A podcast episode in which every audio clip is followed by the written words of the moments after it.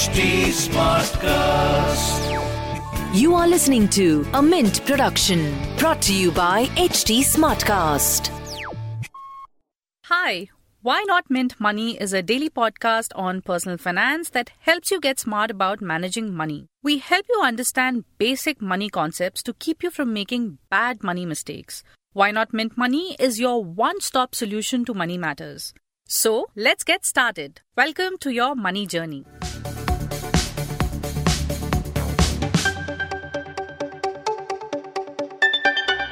Hi, this is Namrata Patel from Mint's personal finance team. And in this episode of Why Not Mint Money, we will be talking about building a well-diversified portfolio. While it is a well-known fact that investors must not put all their eggs in one basket and diversify their portfolios, in the current market scenario, investors are finding it more and more difficult to ignore the lure of the equity market. So how does one ignore the market noise and emotions of greed and fear and build a portfolio that is well-diversified and at the same time one that generates wealth? We have with us today Prateek. Prateek, with over 25 years of experience in banking and financial services, is the Chief Business Officer of White Oak Capital. Under his leadership, the firm provides investment advisory services and manages assets worth $5.5 billion. Thank you for joining us today, Prateek. Thanks, Namrata. Thanks for having me here. Thank you, Prateek. It's a pleasure having you on our podcast. So today the markets are reaching new highs and there is an increasing interest as well as participation from retail investors. How do you think an investor should evaluate the market conditions and take an investment decision? And how can one look at asset allocation in this market? Right. So Namrata, of course, there has been a lot of interest from retail investors and participation, not just in India, but across the world. You've seen a lot of new investors coming into the market. There are lower interest rates. Of course, the inflation rates are at an all-time low, and there is a lot of money, liquidity which is available. Some of these factors have caused a fairly, runaway rally in the markets. Of course, it's very different from what it was about 18 months back when we had steep corrections. Now, this type of volatility offers opportunity for investors to actually build longer-term portfolios. Our own belief is that, it is very difficult, almost impossible to predict or time the markets at any point of time. It's like a coin flip, which has a 50-50 chance of landing a heads or a tails. Hence taking, calls of entry or exit into some of these type of markets or cash calls, to time the market and avoid market corrections is actually a rather futile exercise. So investment is more of a discipline which, investors, if they start early in their journey, would realize and will be able to benefit from one of the most important, paradigms of mathematics, which is called compounding. They talk about, there's a very famous quote about compounding, which they say that compound interest is the eighth wonder of the world. He who understands earns it, and the one who doesn't actually pays it. Right, so it's quite important to take advantage of this eighth wonder of the world and build a portfolio early in your time. Now, to your specific point around, how would one do an asset allocation? I think it's asset allocation is at times referred as a holy grail, where there is again one of those formulae which says that 100 minus your age should be the type of equity exposure which you should have in your portfolio. In our belief, asset allocation is really a function of where you are and what are your real goals or objectives which you have. For example, somebody who's starting early in his career, out of college in his first job, it's very important that he could save 30-35% of his earnings into an investment pool. And at this juncture, he has the ability to take much higher risks because the earlier you start this journey, the power of compounding works in your favor. So you could start with a portfolio which is 100% equity, right? And continue to build through it. So the time you spend in the market becomes more important rather than trying to time the market.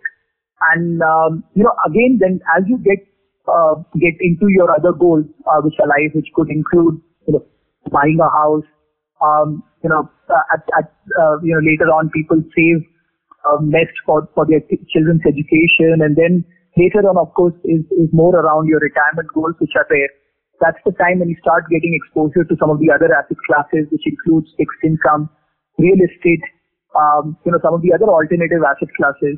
Real estate, for example, is an interesting place. Traditionally, people used to go and invest physically into real estate and buy houses, and that's what they thought was a real estate allocation. Today, after the advent of REITs, which are the real estate investment trusts, and there are 3 of them which are available for retail investors to invest, you have a very good way of diversifying your exposure, and build on it, on the fixed income side. So that's really how Namrata would be. That asset allocation could be start with a largely equity portfolio, and then overall as you start really coming to your retirement goals is where you would require to maybe build on some of the other asset classes into your exposure, overall portfolio exposure. Right. So, and if those investors who only look at probably equity in the beginning of their lives and the beginning of their careers, how can they diversify within equities as well? So it's an interesting point, Namrata. A lot of times, there's an example which I give to some people that, there could be somebody who has 100 crore equity portfolio and his requirements are not really such that he needs income out of it on a regular basis. Someone like that may not really need to get, some of the other asset classes, or is not looking at capital protection, to add on to other forms of exposure which are there. Within equity itself, you could have multiple routes to markets. Many times people ask me, should we be putting money into mutual funds, or should we put into direct equity, or should we be buying active or passive funds, or some other trading strategies? Now, the underlying instrument for all of these type of routes to markets is basically equity. So if you're buying a diversified mutual fund, which has exposure to both large cap as well as mid cap, that could be a flexi cap or a multi cap mutual fund. But the most important thing to understand that is your underlying exposure is really equities which are there. So when you are typically taking exposure to equities, you could be taking exposure to equities by, investing in of the blue chip companies, which is more in the large cap space. Or you could actually be looking at growth opportunities, which could be a mix of large, small and mid cap companies. Now, many, enamored by many trading calls which you see today, people are trying to, trade into the market. And that's where I think Namrata one would want to distinguish.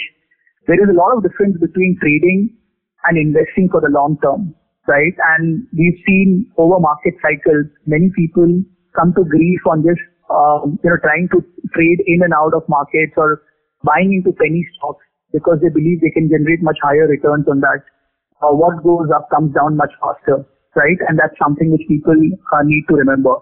The other area where we've seen a lot of investors show interest is also in international equity. And today, through whether it is some of the platforms which are offering exposure to invest directly into those, or there are today more than 50 fund of funds which are available in India, which can give you exposures right from NASDAQ to China, to Japan, to the US S&P, to even the FANG stocks, which are there. So, there are many opportunities available on the domestic mutual fund platform itself, where you could actually get exposure into these type of equities.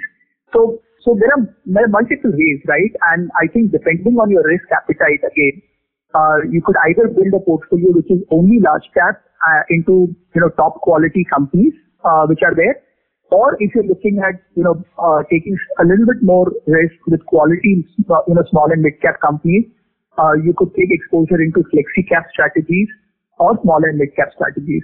Of course, there are some other thematic strategies which may only invest into technology funds, or could invest into pharma companies, and that is for more mature investors who would want larger exposure to certain cycles in the market. Right, and talking about equities, with the entire series of IPOs that have been going on at the moment, how do you think investors should look at IPOs as a part of their overall portfolio? So finally, when we talk about IPO, right? IPO is an initial public offer of a company which is trying to raise equity in the market. So in a way, it is a subset of the whole equity universe itself. There are some very interesting opportunities which we are seeing now in the IPO market. Many of the new age technology companies or consumer tech companies have recently either gone IPO or have filed proper documents for going IPO. We believe that in these opportunities, we're going to see both the future Amazons as well as companies which will, where you will go to the graveyard out there. So it's going to be tricky. The whole IPO space, one has to be able to understand what are the longer term dynamics of these companies. When you start especially looking at the whole consumer tech space, today you have some brilliant opportunities of investing, whether it's in the food tech universe, whether we're seeing the health tech space coming up. There are opportunities which will come up in the edutech universe. Many of these opportunities are only available till now with private equity or just the private space where venture capital funds were largely investing.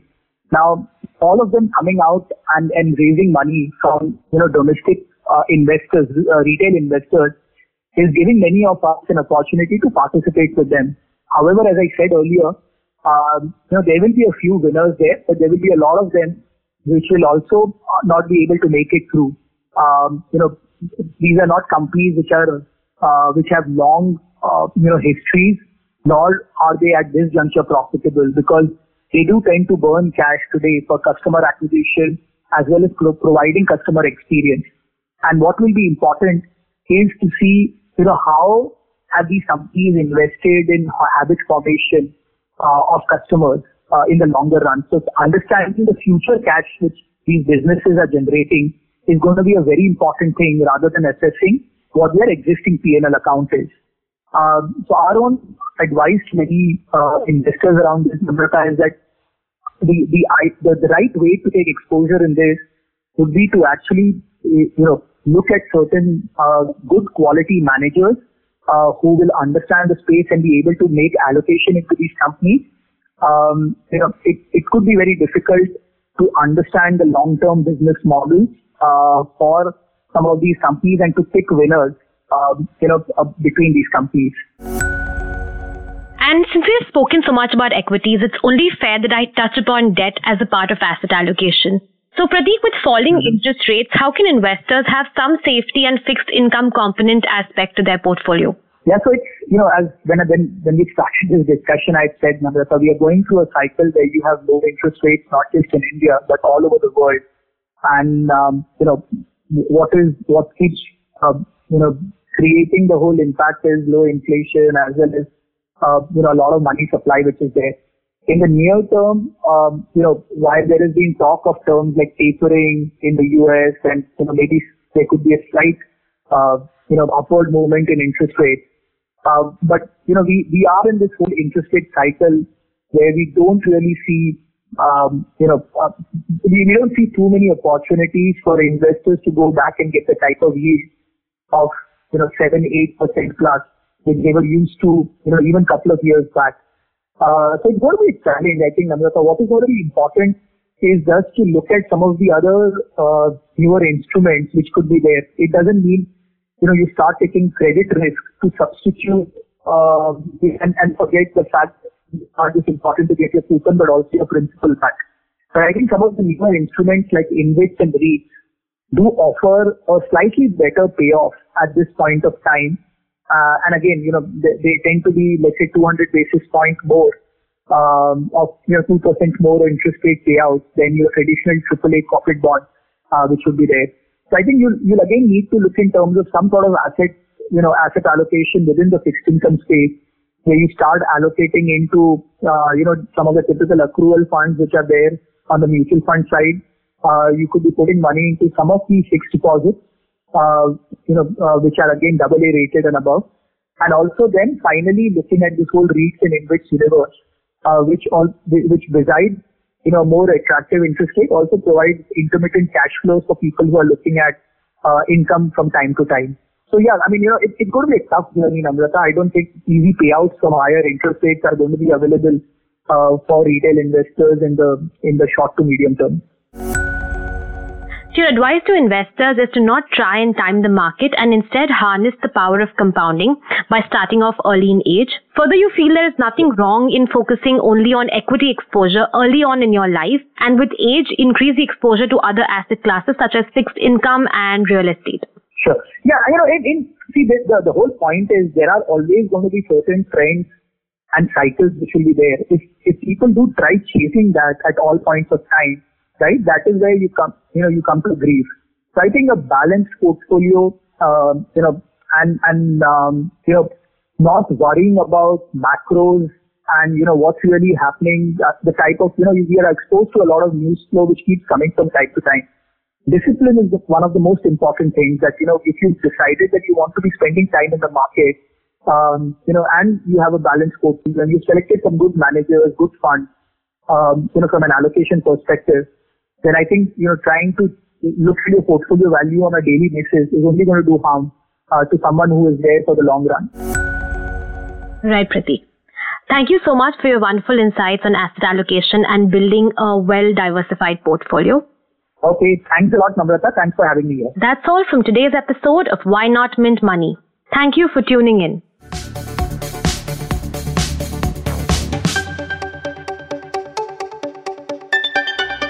Thanks for listening in. We're also available on livemint.com, and if you're old school, then do pick up a copy of Mint for some insightful coverage. If you have any questions you want us to address, do reach us out at HT Smartcast. We are present on Twitter, Facebook and Insta. And if you want to connect over email, write in to us at mintmoney@livemint.com. Until next time, it's bye-bye. This was a Mint production brought to you by HT Smartcast. HT Smartcast.